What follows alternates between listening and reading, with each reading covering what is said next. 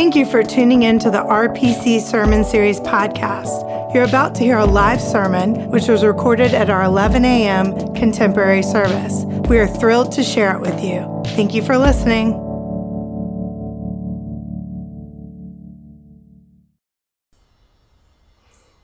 Welcome to Roswell Presbyterian Church. It's great to have you and worship with you. I'm so glad that we are united in Jesus Christ wherever we may be.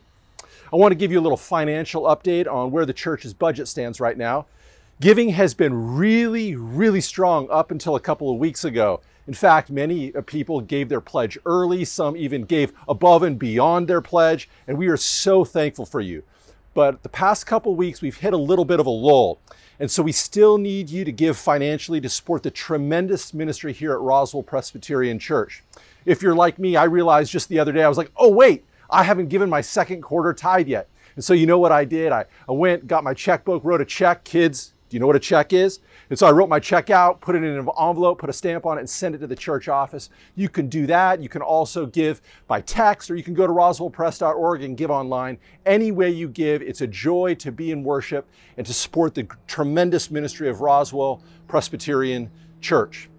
Well, today we're continuing our sermon series for the summer, Walk on the Wild Side, and we're reading a famous, famous story, maybe one of the most famous stories in the Old Testament. It's about Noah's Ark and the flood.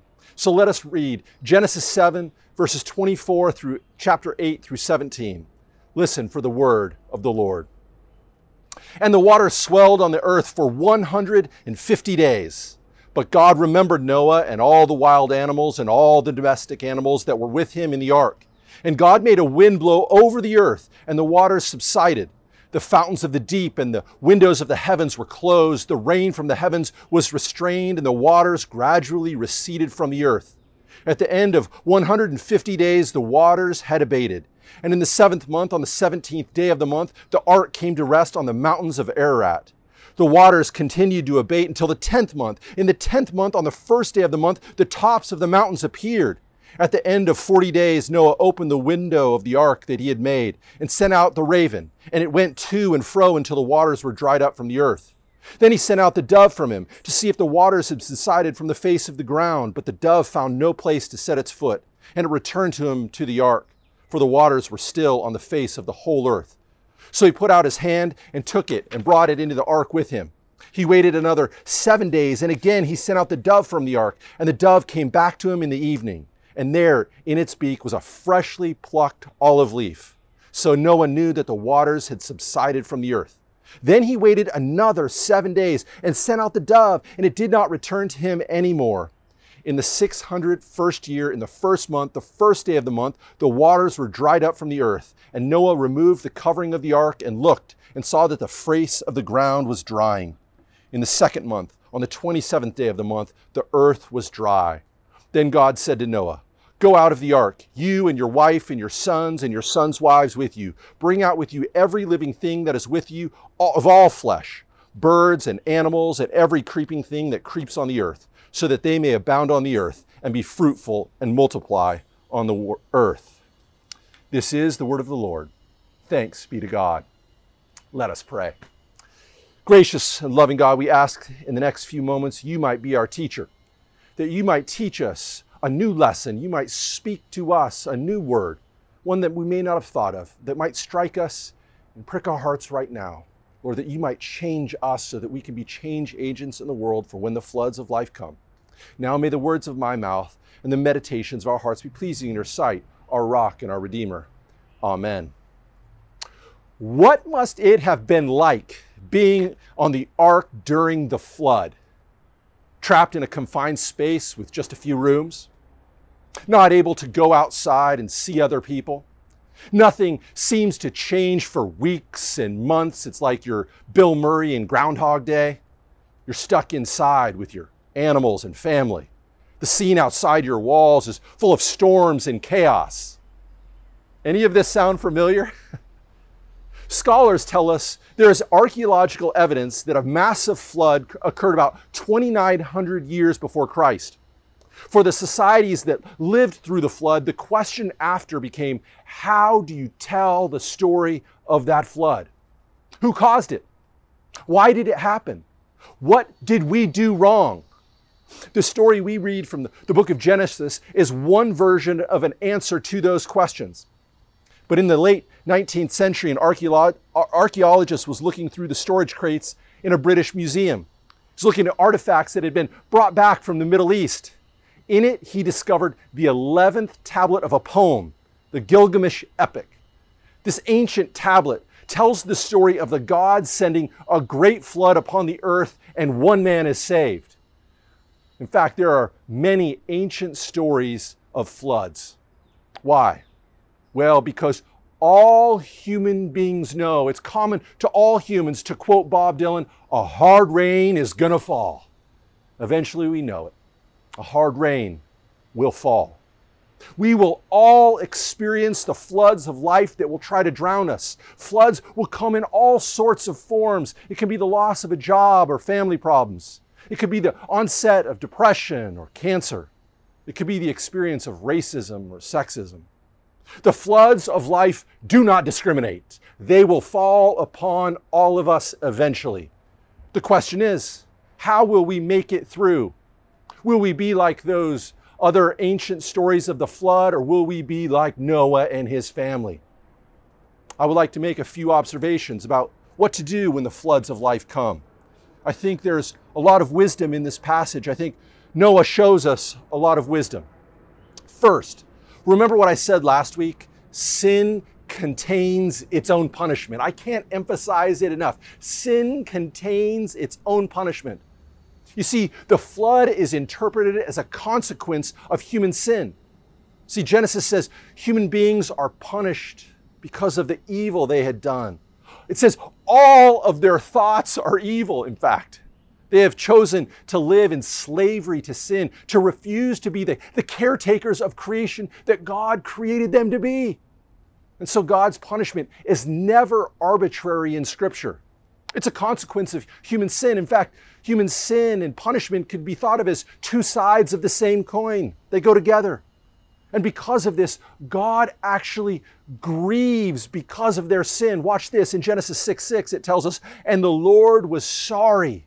The Lord was sorry that he had made humankind on the earth, and it grieved him to his heart. It grieved him to his heart, and it goes on. The earth was corrupt in God's sight, and the earth was filled with violence. The, the Hebrew word for evil is ra. It has both moral and aesthetic qualities. So when you do evil, you're disfiguring God's beautiful creation. It's, you're distorting it. It's not just moral. You don't only just do the wrong thing. You take something that's beautiful and make it ugly. And so in other words, when God decides to destroy by the flood, what he's saying is he's almost helping what's self-destroyed already. God's bringing it to its natural conclusion, the trajectory it's already on. Humans destroy the very thing they are relying on. We see this all the time. Consider the town that dumps toxic waste into a river. A prophet comes to town and says, God will judge you if you dump toxic waste into this river. But the townspeople refuse to listen. Well, what happens? Eventually, these people will get sick. They will experience the punishment, the destruction that is caused by their own sin. Sin contains the seed of its own destruction. I've heard it said, if, if you go against the grain of the universe, you will get splinters. It's no surprise that the African-American author James Baldwin, in his incredible text from nineteen sixty-three, The Fire Next Time, begins with an epigraph from a, a spiritual called Mary, Don't You Weep. The epigraph goes like this: God gave Noah the rainbow sign, no more water, the fire next time. He's applying the same logic of the flood to race relations in America. If you don't treat people with equality, if you don't show justice, if you don't show the love for all people, you will reap the fire. And so when the floods arrive, we have to ask ourselves, is this a flood to wake us up to evil? Are we participating in an evil that we didn't even notice? See, a flood can be a wake-up call. It can show us what's most important. It can reveal that we are headed in the wrong direction. It can show us that we are participating in injustice we weren't even aware of. A A flood can force us to face the facts. But sometimes floods just come. Sometimes a hard rain is going to fall on the just and the unjust alike. We will all get caught in the storms of life. Remember, Noah is a righteous man, but the flood does not spare him. The flood isn't his fault, but he gets caught in it. Sometimes the flood will force us to wake up. And sometimes floods are just something we have to suffer and have patience and have courage to suffer through. So what should we do when the floods come? Well, number one, I, I think you have to build your ark before the rain comes. Build your ark before the rain starts to fall. See, God has promised us floods will come, troubles will come. Trust God, they will. So God comes to Noah and tells him what he needs to do. He says, I'm going to flood the earth and I want you to start building an ark. And you can just imagine Noah hearing this great word saying, great, an ark. What is that? Well, God answers his question and gives him very specific dimensions by which he wants Noah to build the ark. In fact, the ark in the Gilgamesh Epic is actually a square, where in Genesis it's a rec- rectangle and much larger. See, let me tell you, if you want to survive the storms of life, you must start fortifying yourself before the storms of life come. The storms of life can be the loss of a job, the stress of family, sickness, even a pandemic. I could go on and on. We rarely respond well in the moment if we haven't made preparations before the flood comes. I have a friend named Steve who we used to be in a small group together. He was quite a bit older than me, and so I would often turn to him for advice. He had a lot of wisdom. And Steve once told me, I remember, he said, Jeff, you know, you need to memorize the Apostles' Creed. You need to remember and memorize the Lord's Prayer. You need to memorize Psalm twenty-three. I said, why? He said, Jeff, you have to commit your faith to memory before the storm comes. It's too late to try to do it when the rain starts to fall. It was interesting. Not too long after that, I get this phone call from Steve's wife, and she says, Steve has had a heart attack. I was terrified and really worried about Steve, and so I rushed to the hospital to go visit him, and I come rushing into the room there where he's sitting, and his wife is at the end of the bed worried, and he's sitting there with this smile on his face. And I said, Steve, how can you smile? He said, Jeff, I'm meditating on Psalm twenty-three. See, I prepared before the heart attack came. You see, we need to memorize the Apostles' Creed, the Lord's Prayer, things like Psalm twenty-three, so we'll be prepared when the flood starts to fall. When you're stuck in the flood, you also need to think globally, act locally. Sure, Noah's worried about the fact that the world is covered with water, but worrying about that can't change anything. He's got to take care of what he can, take care of those who God has put him with. He's got to trust God's promise that he will, and in trusting God, he'll be free to love those who are in the ark with him. It's like that old Stephen Stills song, if you can't be with the one you love, love the one you're with. You know, a lot of people get caught up in a dream world. If this was the way the world was, then I would do this. If I was with this person, then I could really love him. Noah doesn't worry about the water on the outside of those walls. He focuses in on the people he's with. The other day, I was listening to an interview with Michael Lewis. Lewis is the author of Moneyball, The Blind Side, The Big Short, Liar's Poker, a bunch of other great books.